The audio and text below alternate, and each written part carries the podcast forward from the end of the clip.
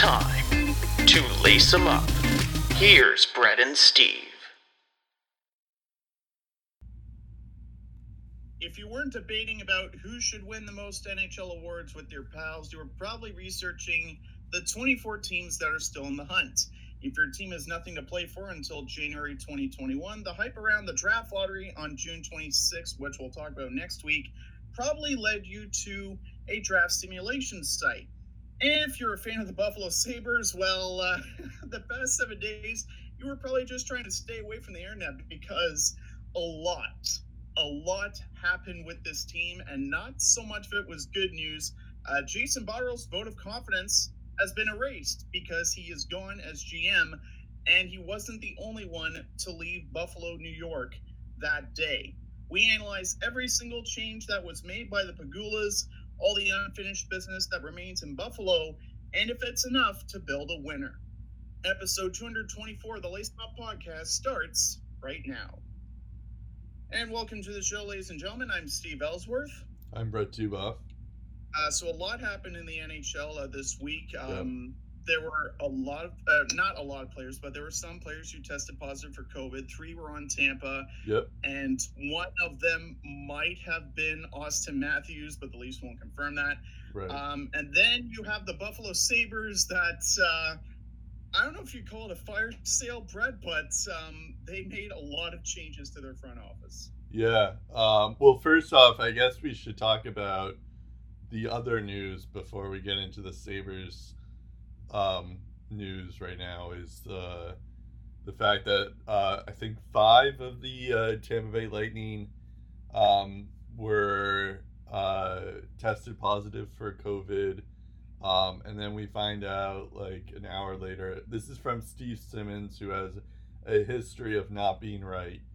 Um, but he also yeah, so take it with a grain of salt. But he Exactly. says Austin Matthews. He's Um, reporting that Austin Matthews Matthews has tested positive. Yeah. Um, and so it would be a really bad thing to do if he got this wrong. Um, it would make it a billion times worse than that Phil Kessel hot dog story a while ago. So um, I'm gonna say that Austin Matthews had it. The issue though is that um, like you're not really supposed to tell the public that you have this uh, you have COVID or you know that's kind of a bad thing to do from Steve Simmons' point of view is outing Austin Matthews as the guy who has it because typically all the other players um, or every other team has said like oh a member of this team Yeah, they, they don't name drop people. Right, They don't so- name drop people. so that if you're gonna get on Steve Simmons, then you can get it for him for outing Austin Matthews as having it. Um, obviously, we hope that Austin Matthews uh, survives this and all that stuff, and um, same for all the the people who got it from the Tampa Bay Lightning. I'm at like a 15% chance of this actually, uh, this playoffs th- going on, um, but uh yeah it's not looking good i guess but we'll see um i think i just want to know more on what the nhl's plans are um if this happens or when this happens um during the playoffs like what's their contingency plan? So that would be the main thing is like what precaution are they gonna take if someone has it um and how are they going to stop spreading it? So that's where it's bad. The other thing i was thinking about was like how like the long-term effects of this all um Yeah. so we don't know yet of how bad the like since coronavirus is such a new virus um we don't know the effects it will have on people who have it and are fine right now but um they could you know it could have some bad health concerns maybe sometime in the future just because we don't know so much about it. So um, that is something to worry about for sure but um, yeah we'll see. Um, yeah i don't know. I think you were saying that you wanted to call it off um, even after these two news stories.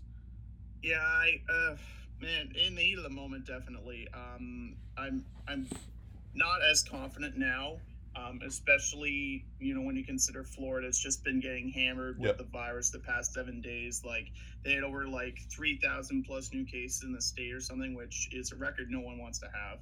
Um, so yeah, I and and Florida is apparently going to be the hub for the NBA games. So um, there there are a lot of question marks uh, in the world of sports, and you know, uh, e- even if they are able to finish the season, um, the NHL is still going to lose a fair amount of money. So they're just trying to limit the damage, as they say.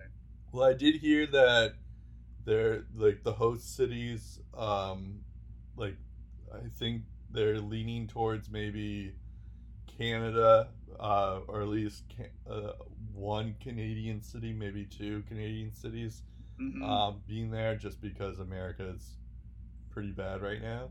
Vancouver and Edmonton so- are actually doing pretty decent. Yeah, and they're in the running. Vancouver, Vancouver is like the fe- favorite there. Um, Yeah. and then I think Vegas was the other one, but I think Vegas is also having issues now, or Nevada. Yeah, I so- think there there's a bit of an Yeah. uptick in cases there. Arizona, uh, which Right. is like close to that area, um, hasn't looked And too good either. presumably where how uh, Austin Matthews got it because Arizona. Yeah, because Um, he was in Arizona. Yeah, so- if, if he did get it, that's probably where. Yeah. So, um, yeah, we'll see, but yeah, it's not looking good, and obviously we hope for the best for all these people. Um, Mhm. We can't lose Austin Matthews to coronavirus. It just can't happen. Know, we can't lose any player, but yeah, Yeah. especially Austin. Matthews. Um, but I mean, would be good. yeah, I mean, the good news though is that it, it appears that you have less risk if you're a healthy person and you don't have an underlying health condition. So, Mhm. um, considering Austin Matthews is at the peak of his physical performance, I think he's in he's good, but you never know really. So hopefully we Yeah. we don't lose him though. Um, all right, so now we go to the actual the other story uh, that's been going on in hockey, um, and it's another Atlantic Division uh, team here too. Uh, the Sabres they fired uh, Jason Botterill as well as 12 of, of their 21 scouts um, and that's including their assistant director of amateur scouting jeff crisp.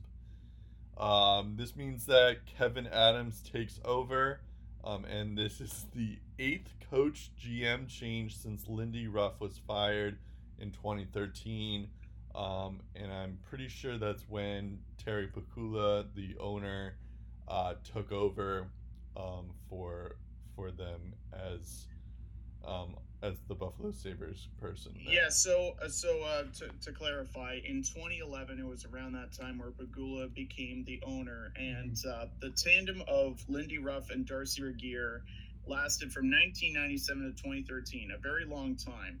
Um, then Regier uh, parted ways with Lindy Ruff, and uh, Rolston was the coach. So him and Regier finished the 2013 campaign. Then Regier was cast aside. Ted Nolan was the coach in 2013-14, but there was no GM at that time. And uh, then we go to 2014-15, where Tim Murray becomes the GM. Ted Nolan's the coach. Then Ted Nolan Yeah. is no longer the coach. Dan Bylsma comes in, and um, the tandem of Bylsma and Murray lasts for two seasons, 2015 to 2017. Both of them then get turfed. Phil Housley and Jason Botterill uh, come in. They are a part of the picture from 2017 to 2019. That's a span of two years. Ralph Krueger then replaces Housley as coach, and it's a tandem of Botterill and Krueger for the 2019-20 season. Then Botterill's turf, so now Kevin Adams and Ralph Krueger are the GM coach tandem in Buffalo. So uh, a lot of change since 2013.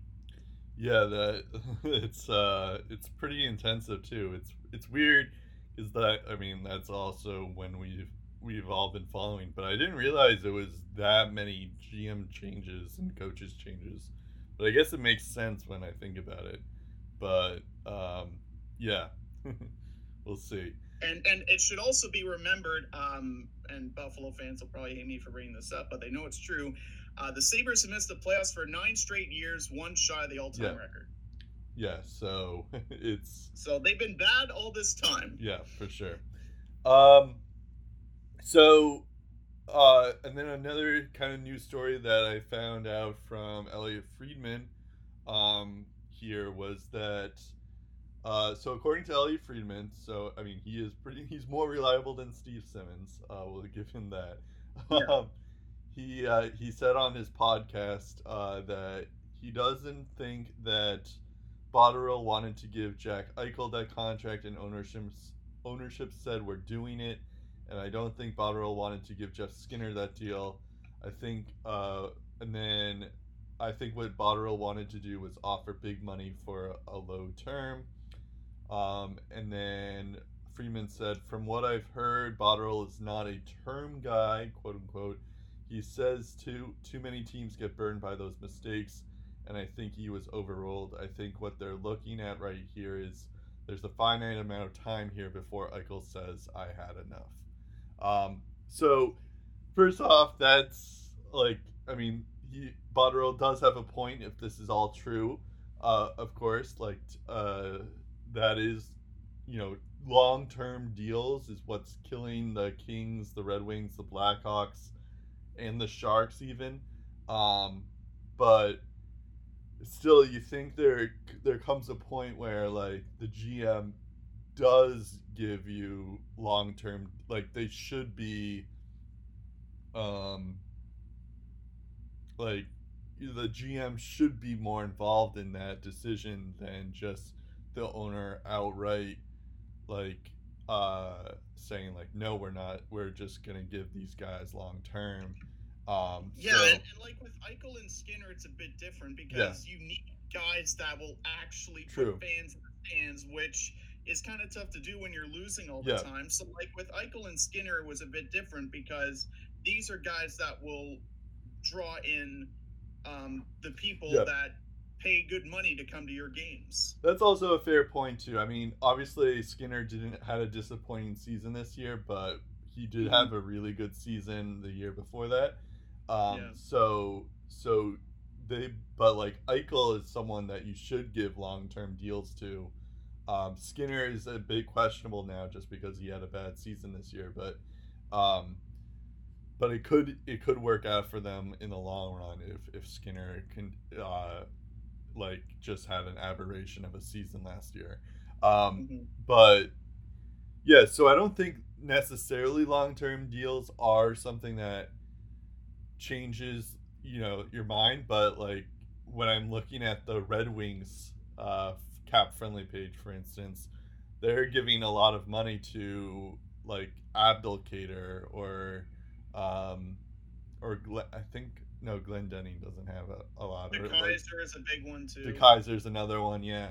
Um, I guess the better example would be the Blackhawks because there's two that work. Is like you have Patrick Kane and Jonathan Toews for long term um, and high contracts, um, but they're your two best players on the team for quite some time, so they're worth it.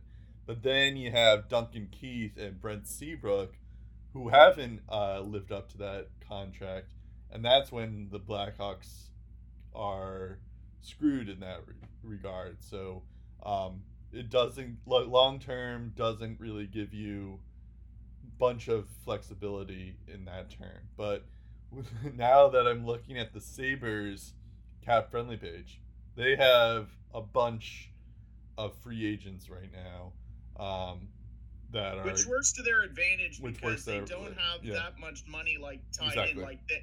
Either this outside of um outside of this year, the only forwards that have contracts are Jeff Skinner, Kyle Okposo, Jack Eichel, and Marcus Johansson. And in 2021, Johansson is a free agent. right. So it's technically just Skinner, Eichel, and Okposo beyond the next couple of years. The problem is Reinhart needs Their to be paid now, and then next year you'll have to pay Rasmus Dahlin. Yep. Um, and also Victor Olofsson is also an RFA too. yeah, so that's right. He's he's a big He's part be of their one, team too. too. And Yeah. you also need to look at your goalies as well. yeah, that's another one too. But like um and Ullmark, yeah. Uh so but like so that's like the good and the bad news is that in terms of contract it's really just Skinner and Eichel that are that costs a lot. But like I think I since Eichel is like a top 15 player at least, um he's worth that much whereas Skinner um I don't think is uh, considered that. Um so yeah. uh, but yeah, you're right. Sam Reinhart and Victor Olofsson are probably due to uh, get paid this year, um, and we'll see what they get. But yeah, um, so but that brings us to our first question: Is how do we fix the Sabres? Um, will they ever turn it around with Eichel and Dahlin as their franchise players? Yes, you go first. this this is a pretty interesting question because um, it feels like we've been asking this for years, Mhm. and we're still asking it because whatever they've done, it clearly hasn't worked. Um, for those wondering, though, Jason Botterill lasted three years as GM of the Sabres. So on the bright side, he lasted longer than Paul Fenton did in Minnesota. He's Yeah. got that working for him. Um, but the the problem is, I think, bigger than management now because like for years it was just like oh. It, the roster's bad, or oh, the coach is bad. We got the wrong coach, or, or we got the wrong GM. Yeah, There's no scapegoats defending the Pegulas now. The Pegulas are front and center of the firing squad, and there's there's nothing really that can defend them from any fan backlash. Like they're front and center now. Um, like you take a look at um, Randy Sexton, who like Botterill had two years left on his um, contract beyond this year. Um, he's out along with Botterill. The other assistant GM is out. Chris Taylor, who has actually done a decent job coaching the Rochester Americans the past few years, uh, lost his job. And uh, I've heard from Pierre McGuire that this is a guy that could be up for like a potential coaching spots in the NHL. So, like, he's a pretty notable piece, could actually do some good work. And uh, he's out of a job. So are both of his assistants and you, you basically like gutted a lot of your franchise. I don't know if it's cost cutting measures. Um, I I don't know if it's more of a case that oh we'll let Kevin Adams you know bring in his guys. We trust him, right. and that's I I feel like whatever they do, no matter how many times they roll the dice, it just hasn't worked out and as as a result, um, you continue to have a team that consistently doesn't make the playoffs. And what kind of really aggravated me about all these changes is what happened three weeks prior, because people forget the Sabres have uh, again been a bad team in a 2014 playoff format. They're not even good enough to make that. Yeah, And on the day of this format being unveiled and realizing your season's over, Kim Pegula comes out and says, Jason Botterill's our GM. Our plan is to continue with him. We have a little bit more information than maybe a fan does, some inner workings we see some positives in. Not even a full month after that, Botterill is turfed. yeah, So you already have trust issues with the fans. You put that out, and then you make the call that a lot of people were have been yelling for: get rid of Botterill now. But it, it's just like if you're if if you're not if you're not fully committed to somebody, why are you saying, "Oh yeah, they're they're going to be around next year. Don't worry, he's fine." And and then word gets out, "Oh yeah, we're bringing in this uh, senior VP of Business Administration, Kevin Adams, who um I I checked to look at his cap friendly resume." And outside of this job, he was assistant coach in Buffalo for like just under two years.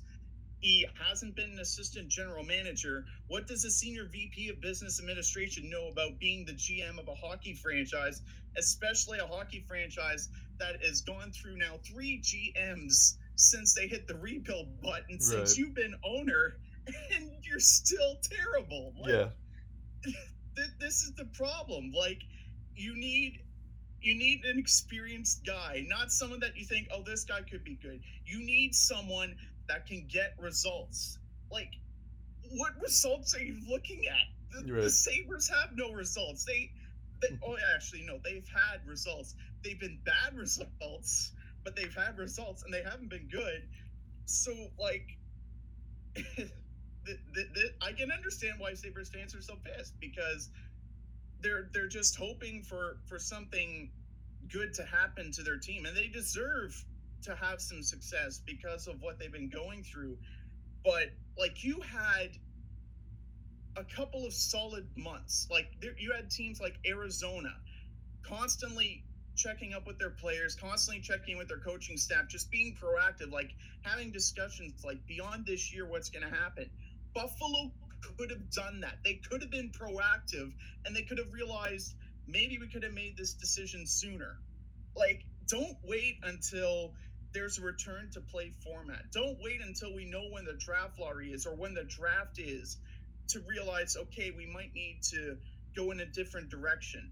And I think part of the reason why the Sabres are far behind the rest of the league is they've always been playing catch up with the rest of the league. And in my opinion, they're eh, they're playing that game again, and it hasn't worked out for them.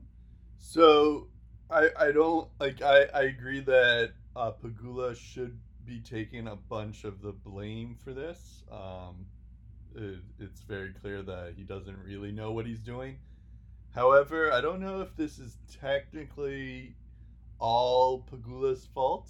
Um, I think there is um, like there is some. I'm trying to think of how to word this because I, I I think apparently I was seeing online that the Sabres and the Canadiens were playing um we're going to be playing that day after uh like uh just before the season got canceled. Mm-hmm. And if the Sabres Buffalo had two games Yeah. in hand. Yep. so if the Sabres had won that game that night, they would have made the uh, 24 team playoff instead of Montreal th- that year uh, this season. So Mm-hmm. um, and if the Sabres had made the playoffs, I don't think Botterill is being fired. So um, I don't think they're necessarily playing catch up.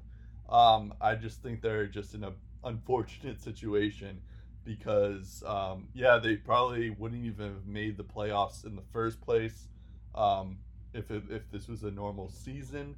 Um, You're right. and and even if it wasn't a normal like and since it isn't a normal season they still got screwed because they were they were like one point away from from making it um, into this 24 teams thing. So that's also unacceptable i guess in a way. So i think they were just they were just thinking like okay Botterill has one more year and if we make the playoffs then we're going to keep him and if we don't make the playoffs we're just going to fire him because this isn't working out. So uh, they're still in a different like so i think it's more that like they're in better shape than the red wings and the senators are Yeah. is my point so um i don't think they're necessarily like um obviously they're not like the best organization in the world um in terms of the nhl but i don't think they're like so like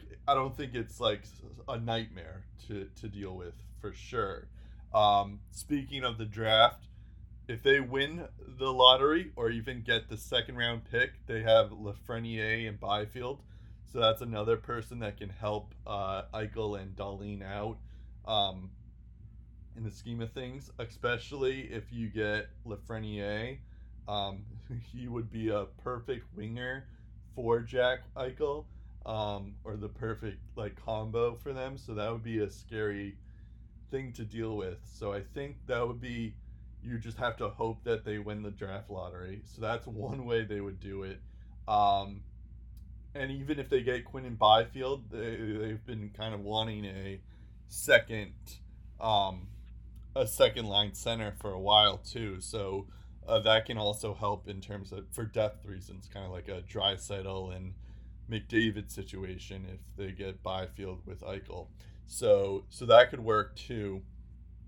Um, yeah, uh, that, that that that is an interesting point that you do bring up about the draft. The problem is that seems to be their only way of getting better yeah, because most of the transactions that Botterill has made have been short-term deals, and the only like significant deals that he gave out were to Eichel and Skinner. Yep. Um, now, to your point about Jack Eichel, um, I don't know for sure, and neither of us know for sure if his comments after he found out that Well, wait, we're- was coming back. We're I- gonna get to Eichel in a second, but can yeah. I Okay. So so so we will bring that up.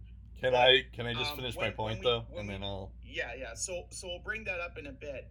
Um, but I do think I do think that um, the amount of superstar power that Buffalo stands to lose if the losing continues Yep. Um, is something they don't want to risk, and I do think that played a factor in. Yeah. but we'll get to that later. Yeah, for sure. And I think the other thing that we could like I was just looking at like a mock draft that uh I guess this is from draft site. So even if the Sabres get um get like just keep their spot at 7, um they have them projected at Marco Rossi uh getting them. So that's not too bad if they No, end up getting Marco. Rossi. So you have to consider that. You also have Dylan Cozens in the system too that they got last Mhm. year, um, and uh, and you know we, we did that whole prospect thing. So and maybe Casey Mittelstadt figures it out. So that's another option as well. But yeah. um, so that's one way that they could fix this the Buffalo Sabres, and it could be as soon as this year, um, if Mhm. if if all goes to fruition. Uh, the other thing that um, that would that needs to, that could happen um, if they don't get Lafreniere or Byfield um, in particular is that they uh, they got a lot of defensemen, right-handed defensemen, in fact, last year in Colin Miller, Brandon Montour, and Henri Jokiharju. Um, but they already have a right-handed defenseman in Rasmus Ristolainen. I had thought that because of all those trades that they made last year, uh, they were going to. That meant that Ristolainen was going to be traded, but that Mm. never happened. So I, I, I wonder if they're gonna trade Rasmus Ristolainen. I think he still has some value um, to some team, maybe not to the Sabres, especially when you have a guy like Rasmus Dahlin on the squad. Um, so maybe you do trade Ristolainen and get someone back, um, and and that could be another way of like getting um, something, uh, even if it's just draft picks or or prospects and stuff. So. Um, that would be the other thing that I could think of in terms of how you fix them. Yeah, I do think um, the fact that Rasmus Dahlin is obviously a very, very good defenseman, and they have a lot of good options on the right-handed side that could probably get the same amount of production as Ristolainen if they got more minutes. Um, I definitely think that makes him prime candidate for trade bait. Um, and, and he was trade bait before Yep. um, last season started to begin with, but um, I think if you wanted to get a couple of roster players that could help you out, or a couple of key prospects, draft picks, whatever, um, without trading one of Skinner Eichel, um, probably Ristolainen is the guy that unfortunately gets to be sacrificed. And um, I, I know there was discussions of whether or not he wanted to be in Buffalo. Um, I think part of that has been worked out, and I think he's more open to the process and the fact that Ralph Krueger has is a good people person. Like a lot of um, that's that's the one thing the Sabres got right. A lot of people respect Ralph Krueger in that locker room. A lot of the players love him, and Yeah. uh, they don't think he's the problem. He's part of the solution. So that works out to their advantage. But at the end of the day, Buffalo needs to get better somehow, and they can't rely solely on the draft to do that Yeah. because that's part of the reason why they're in this mess. So yeah, Yeah. I think Ristolainen's probably getting traded at some point. Yeah, I think like the good news is is that you do have some good valuable assets to it. Obviously, you have Eichel and Dahlin, um, who are both tran- you know franchise players, um, and then you have Sam Reinhart, Jeff Skinner, um, and Victor Olofsson, who uh, before getting injured was like uh, was I think the leading the uh, league in rookies and rookie scoring um, in points and stuff. Even though I think most of those those points were uh, on the power play, but still uh, the points are points, as they say. Yeah, so, and I think that's part of what made him so valuable yeah. is just like, wow, a guy that scores goals on the power play and his yeah. name is not Jeff Skinner. Yeah. Thank you. Well, I think that's also part of the reason why Jeff Skinner didn't have a good season this year was because yeah. of the emergence of Olofsson. Mm-hmm. But that's uh, neither here nor there. Um, I think also, so so you do have some valuable pieces, um, and it's not like you're starting from nothing like the Senators are. Um, but um, at the same time, like their their goaltending situation, I'm not sure how they're gonna fix that. Um, they still have so many right-handed defensemen, and who knows how good they can be.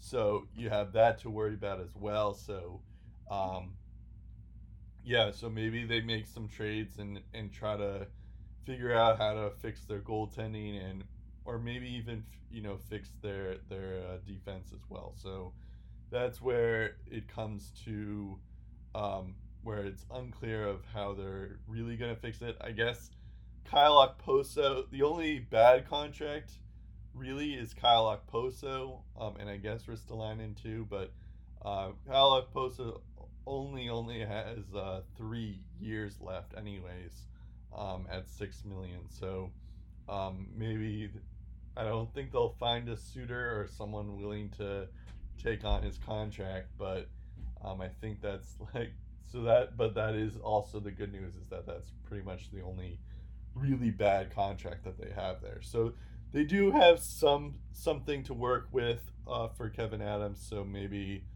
maybe they figure it out somehow. But um, yeah, you mentioned that Jack Eichel um, was uh, he was pretty c- critical publicly about it um, in the past, so I'll bring it up now. He uh, he was kind of, I guess you could, I don't know the exact quotes, but I'm paraphrasing here. He's basically saying that he's exhausted from it, um, and he wants the Sabres to do better.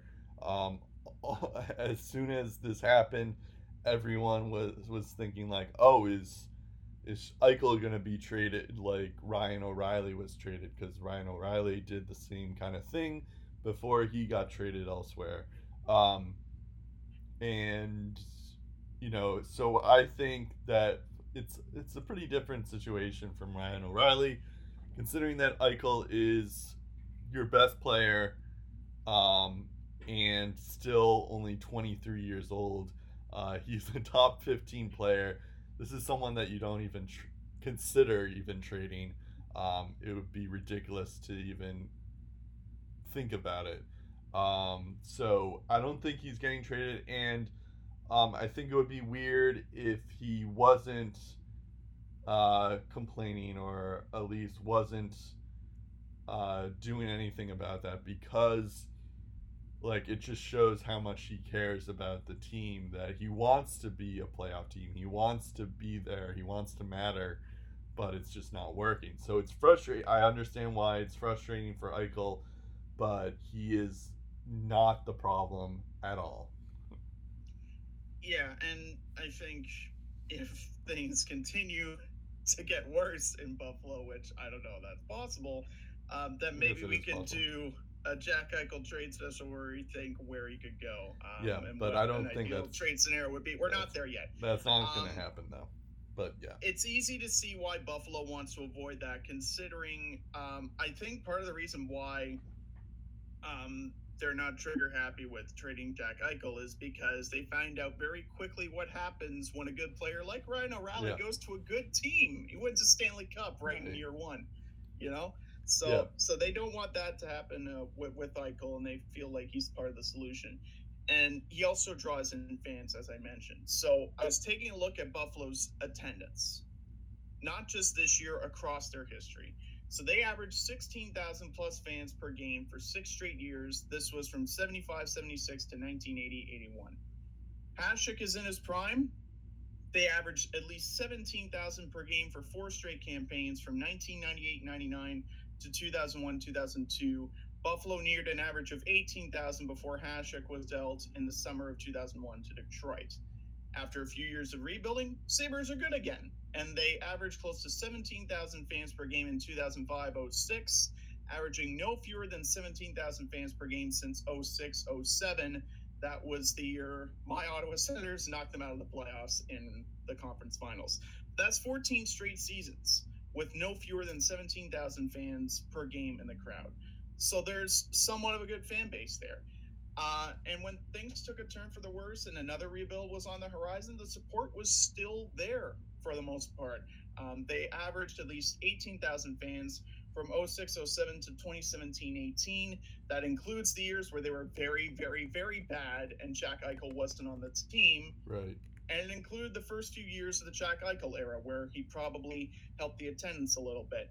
And it also takes into account uh, in 2014 15 that particular year, their average attendance was 18,581. So that's eight over 18,500 per game. Like that's that's pretty crazy. Like there was a game against San Jose, I remember, where Buffalo was basically like snowed into their homes pretty much, and still like 3,000 fans came out. Like that for, for given those circumstances, that was a pretty impressive crowd. The problem with Buffalo is where they're located because you have a lot of New York teams and a lot of teams surrounding that New York area. There's the Islanders, there's the Devils, there's mm-hmm. the Rangers, there's the Penguins, and there's the Flyers. You also have the Toronto Maple Leafs that uh, are everywhere. Everywhere, you probably see at least one Maple Leaf uh, fan yeah. in attendance, even if their team isn't playing. You can't stop other fan bases, obviously, from buying tickets to games. So while the fans might be pouring in, no guarantees they are all your fans. Uh, and when it comes to attendance percentage, they failed to escape the NHL's bottom 10 for a good chunk of this rebuild. So if you get rid of Jack Eichel, what is that attendance going to look like? And I think that's what the Pegulas are fearing that if Jack Eichel, in some way, shape, or form, uh, decides to leave in free agency or gets traded, Buffalo will just say, that's it, we're done. Good luck getting any money out of me. And you'll start to see a very steep decline in attendance like the Sens have, but their situation is is unique, and there are a lot of other scenarios that play into that. That's a story for another day. When I look at Jason Botterill and the signings that he made, um, he dished out an average of 4.7 to 4.8 million dollars per year per player that he signed. He signed 63 players, spent close to 300 million. Here's the thing with that, and I mentioned it before the major long-term deals that he ex- that he sent out were to Jack Eichel and to Jeff Skinner, and the cap hit on Skinner is nine million. The cap hit on Eichel is ten. So out of close to 300 million, 152 million was spent on those two players alone. And the longest contract he signed outside of those guys was Carter Hutton to three years. Obviously, I'm not taking into account Dylan Cozens and Rasmus Dahlin because their three year entry level contracts, like most prospects get. Um, right now, in terms of cap space, the Sabres have about $857,000 with 2.16 million stored in the long-term injured reserve slot. And if if they if they can't if they can't improve upon their team with the cap shrinking a little bit and with Eichel's cap hit growing um, growing up, going up in terms of like cap percentage, um, it's going to be tough to build a winner there. So I say at least 12 to 24 months, they're going to do what they can to win with Jack Eichel.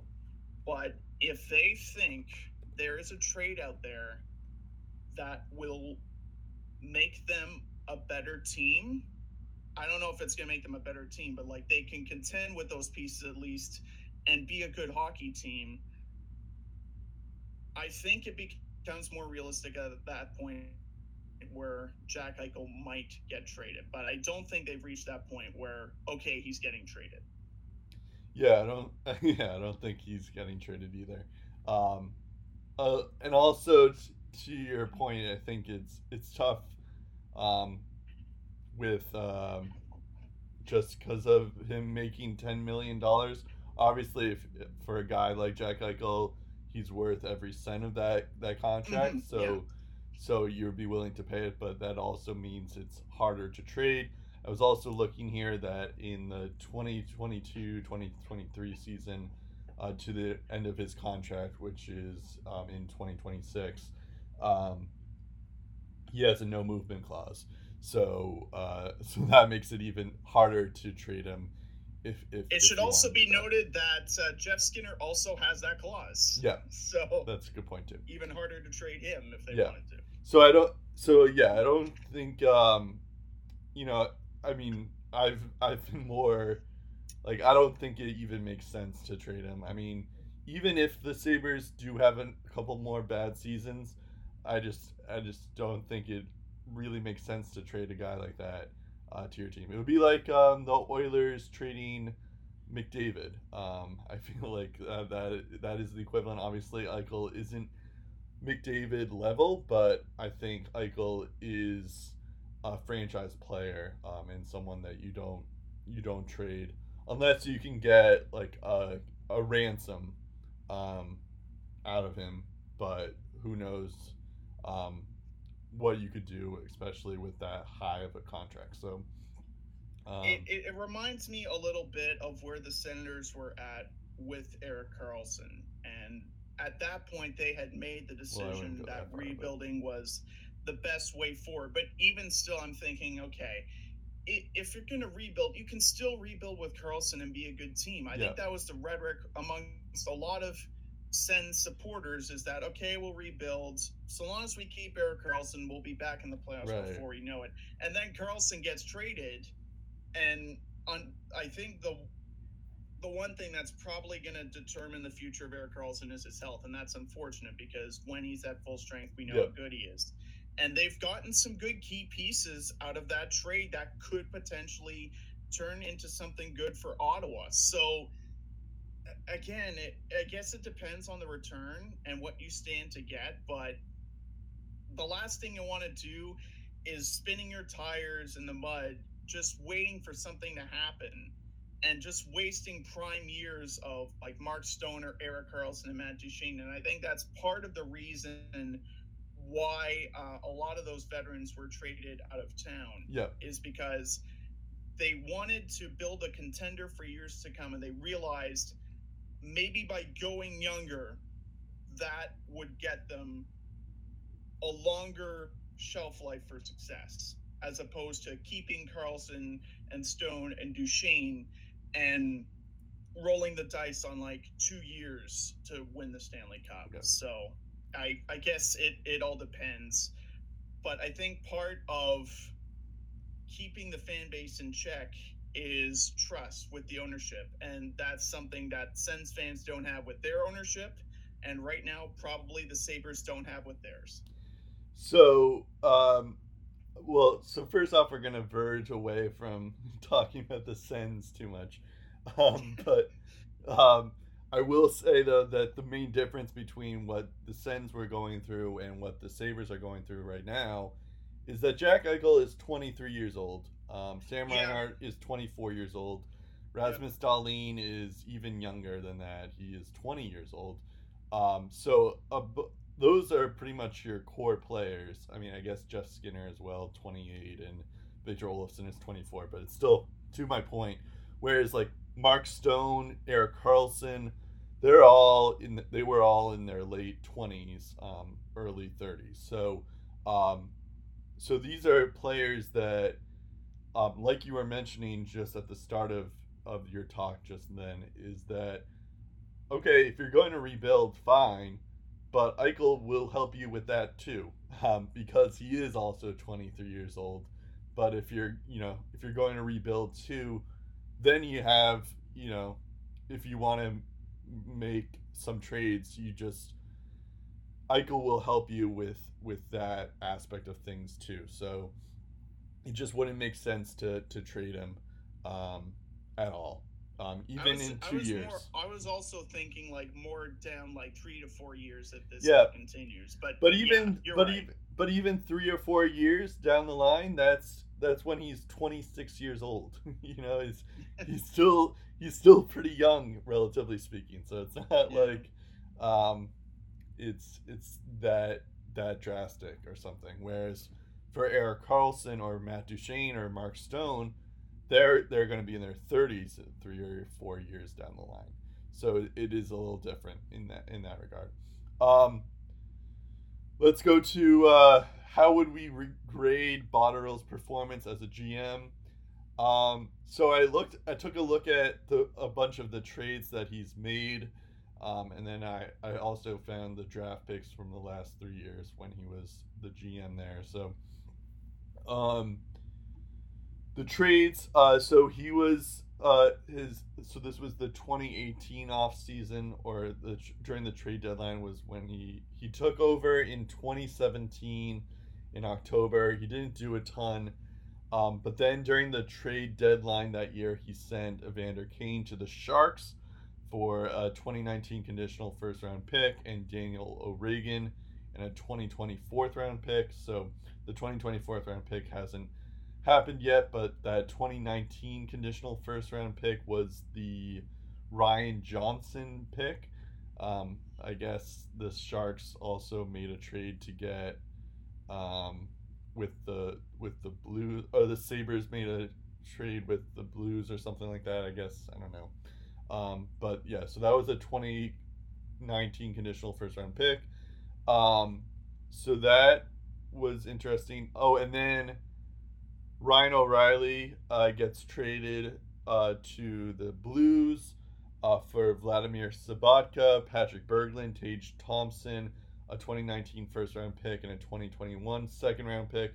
Oh, I guess that 2019 first round pick was um, Ryan Johnson. Um, Yeah, so so to clarify, February 26, 2018, the up. Evander Kane trade, um, that pick was Brayden Tracey, which Oh, was right.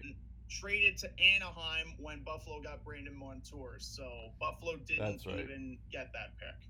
Got it. Okay. Um, then, uh, so, but like, anyways, that Ryan O'Reilly trade was pretty bad. Yeah.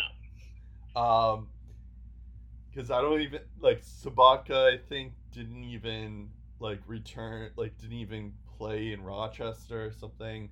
Um, Well, so so the thing was the thing Tage was Thompson earlier that uh, in the season, like his first season, Berglund left the team and didn't come Yeah. back. I see. So Yeah. so that kind of started the tide. And like Sobotka's been decent, but like he hasn't been great. And Thompson's all right, and Brian Johnson might be Yeah. okay. And that 2021 second uh, went from Buffalo to Vegas in the Colin Miller trade, and then went to LA in the Alec. Martinez trade. So now it's with the Kings, so they don't Oh, even okay. have that pick. Wow.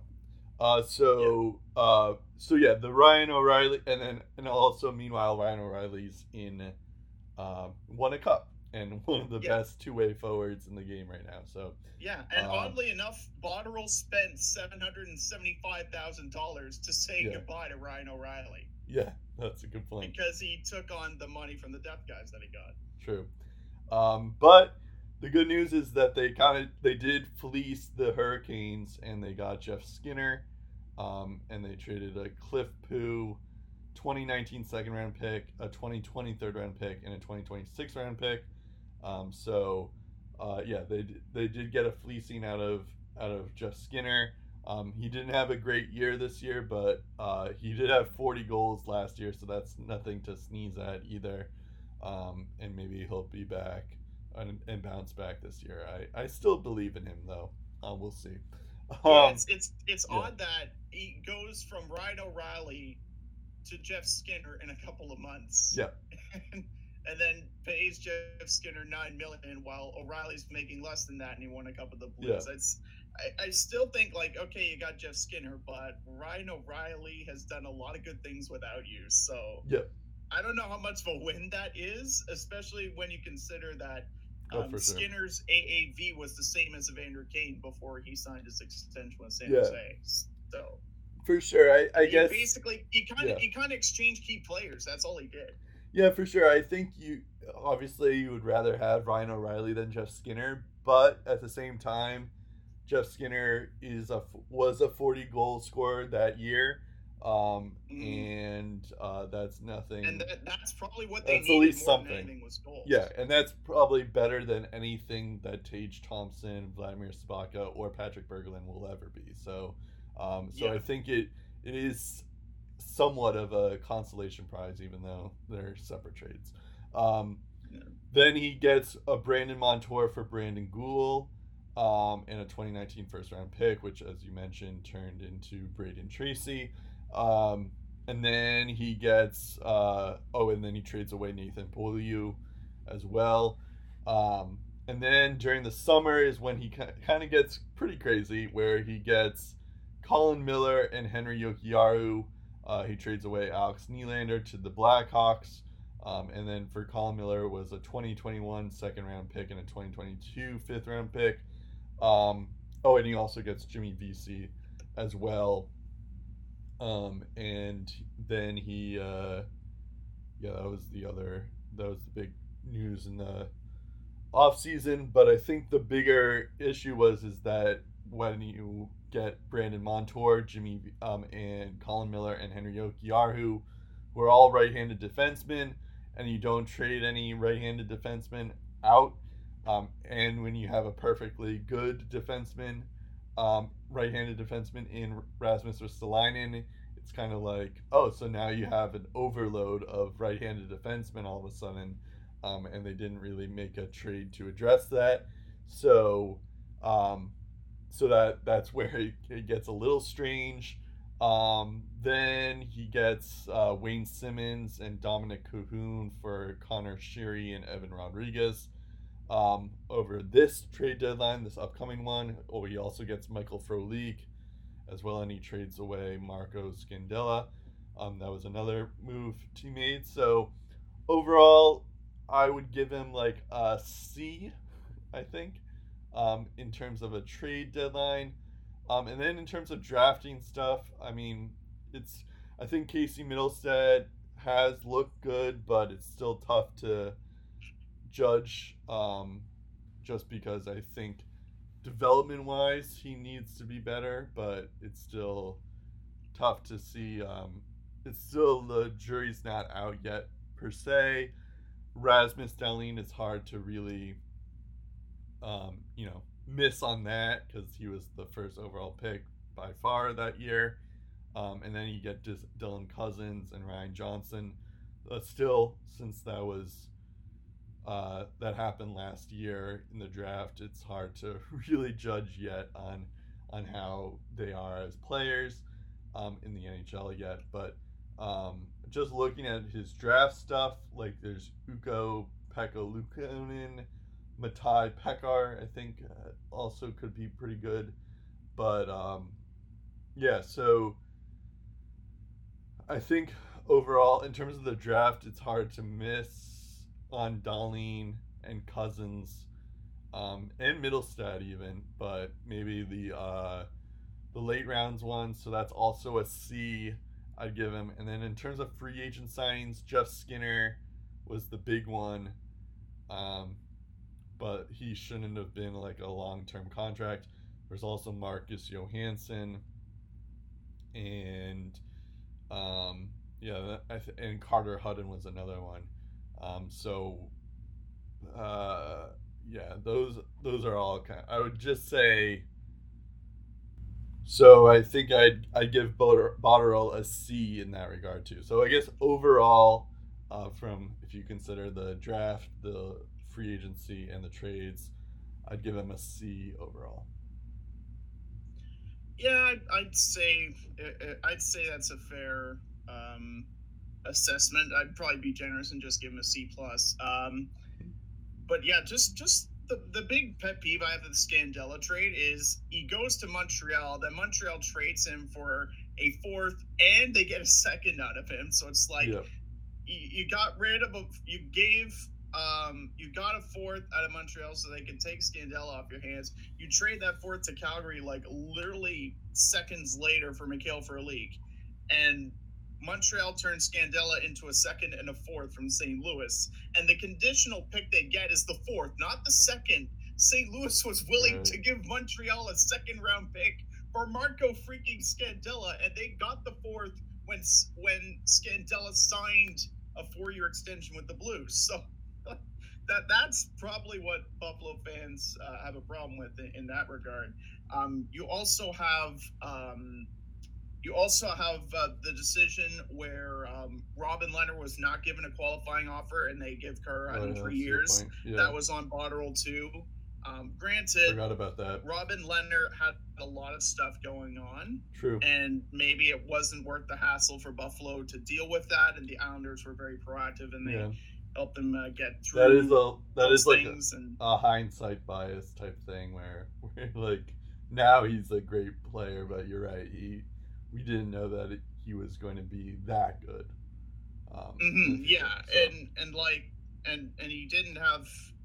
I, I don't think he remembered his time in Buffalo fondly, so I I don't I don't really put the bullseye on Botterill for that. That was a Yeah. complex situation, but um, the fact that Rodrigues was open to a change of scenery, that Bogosian didn't want to go to Rochester after he was scratched and then waived, yeah, um, and then Pilut, uh, Lawrence Pilut opted for the KHL um, before Botterill was fired as well. Um, the fact that Buffalo had a negative rap sheet kind of went against Botterill there. So um, I think that's a bit of a strike against him, rightly or wrongly. Um, in terms of in terms of uh, how his drafting went, um, I was looking at the opinions of a lot of Sabres fans on Twitter, and some of them are just like, you know, second round picks don't really excite me. And uh, going through their second round picks, I can kind of see why. Uh, granted, Luukkonen could turn into something good for them. But if you look at someone like Marcus Davidsson, who in 2017 was drafted 37th overall in the second round, uh, Jason Robertson, uh, goal scorer, the potential to be a goal scorer in the NHL, was drafted two picks later. He went to the Dallas Stars. Um, Alex Tessier went 45th overall. Alex Formenton went 47th. oh wow, Uh, Max Comtois, Jack Studnicka, Ian Mitchell also went in that draft. So they probably could have taken a lot of other picks. Um, you look into the later rounds, um, they selected this guy named Jacob Bryson in the fourth round in 2017.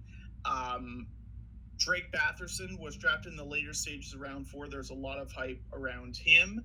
Uh, you look at uh, 2018, um, they selected Mattias Samuelsson, 32nd overall, the second round pick in 2018. Um, you had guys like Alex Romanov, Scott Perunovich, Akil Thomas, Bode Wilde, Calen Addison, Kevin Bahl going in the later stages of that second round.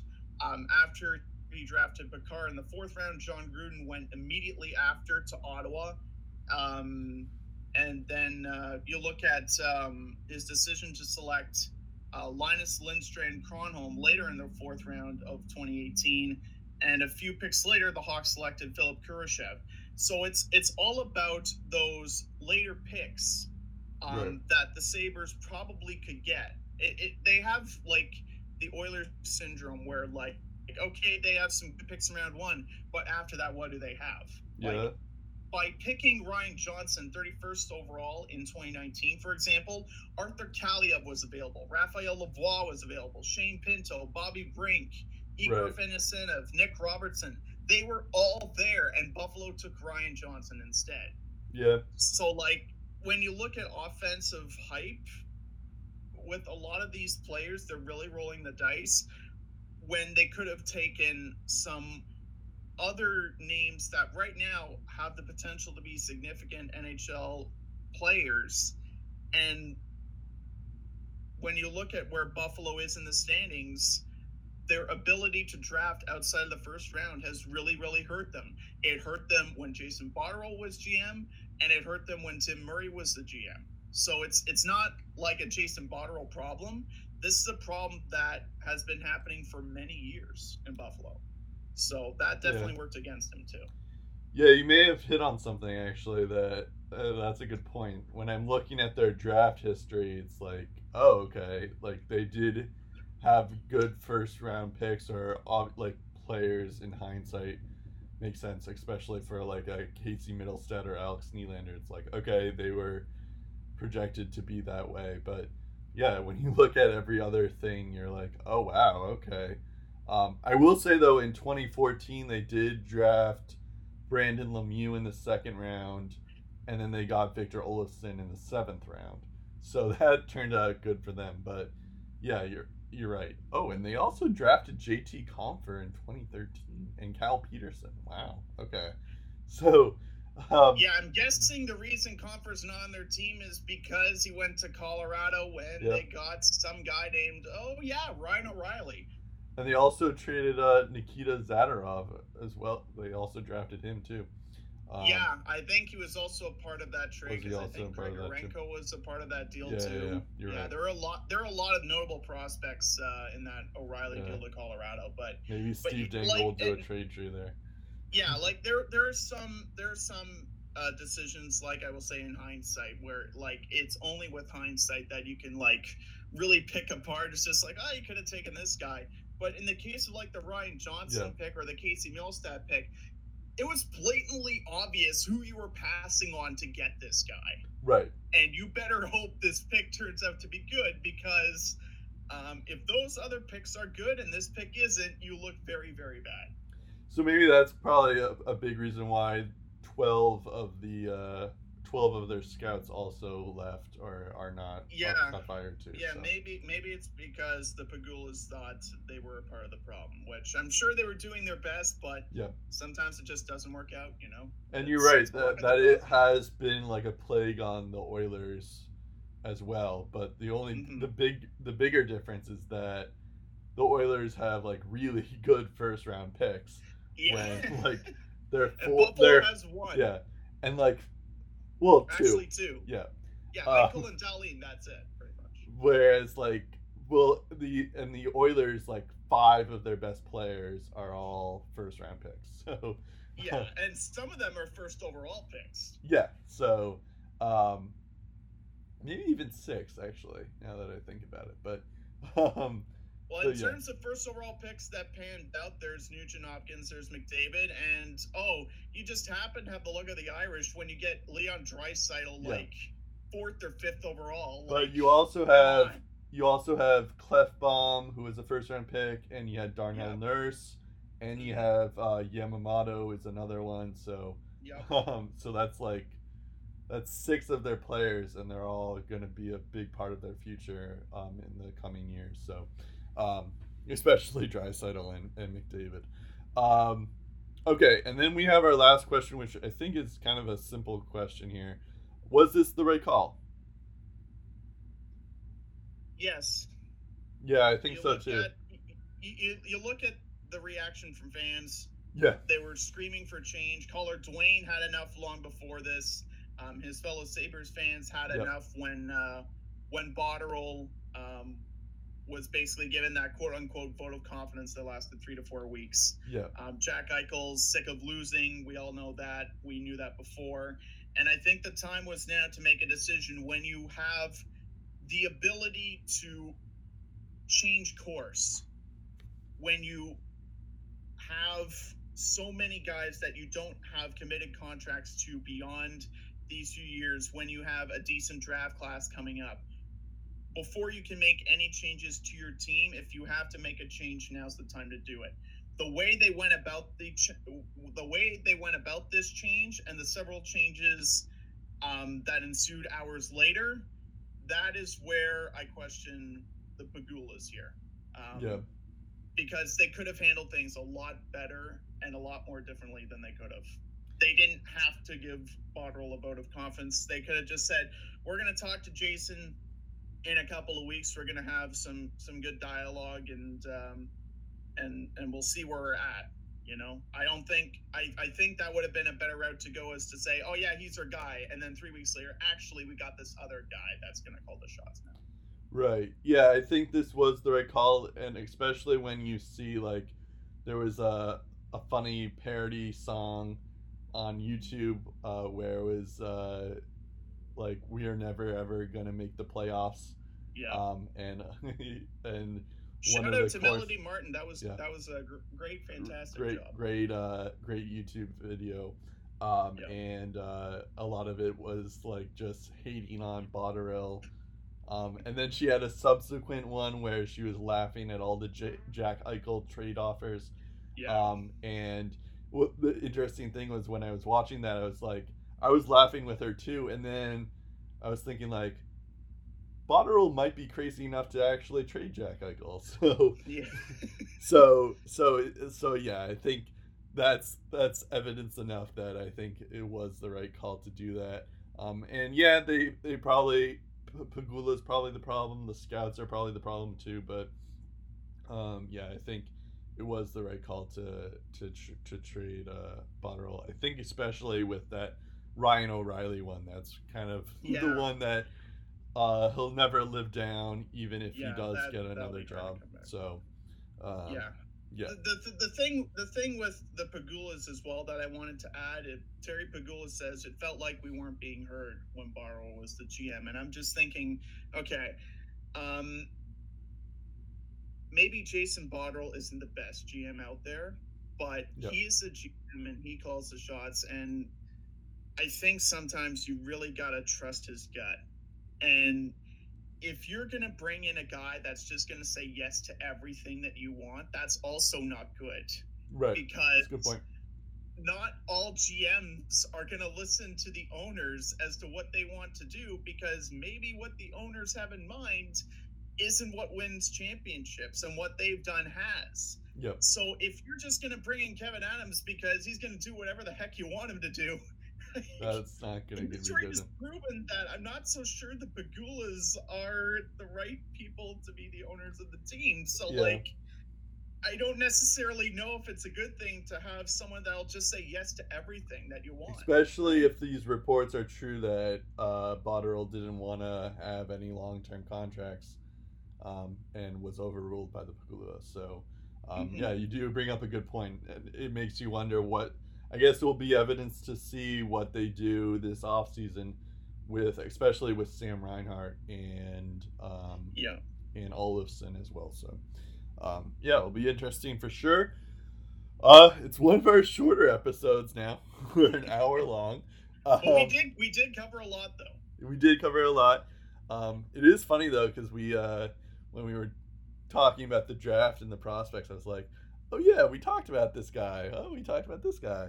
Um, so it did help us that way. But um, all right, that that about does it for us though. Um, you can listen. You're listening to this on SoundCloud or iTunes or Spotify, so uh, subscribe there if you haven't already.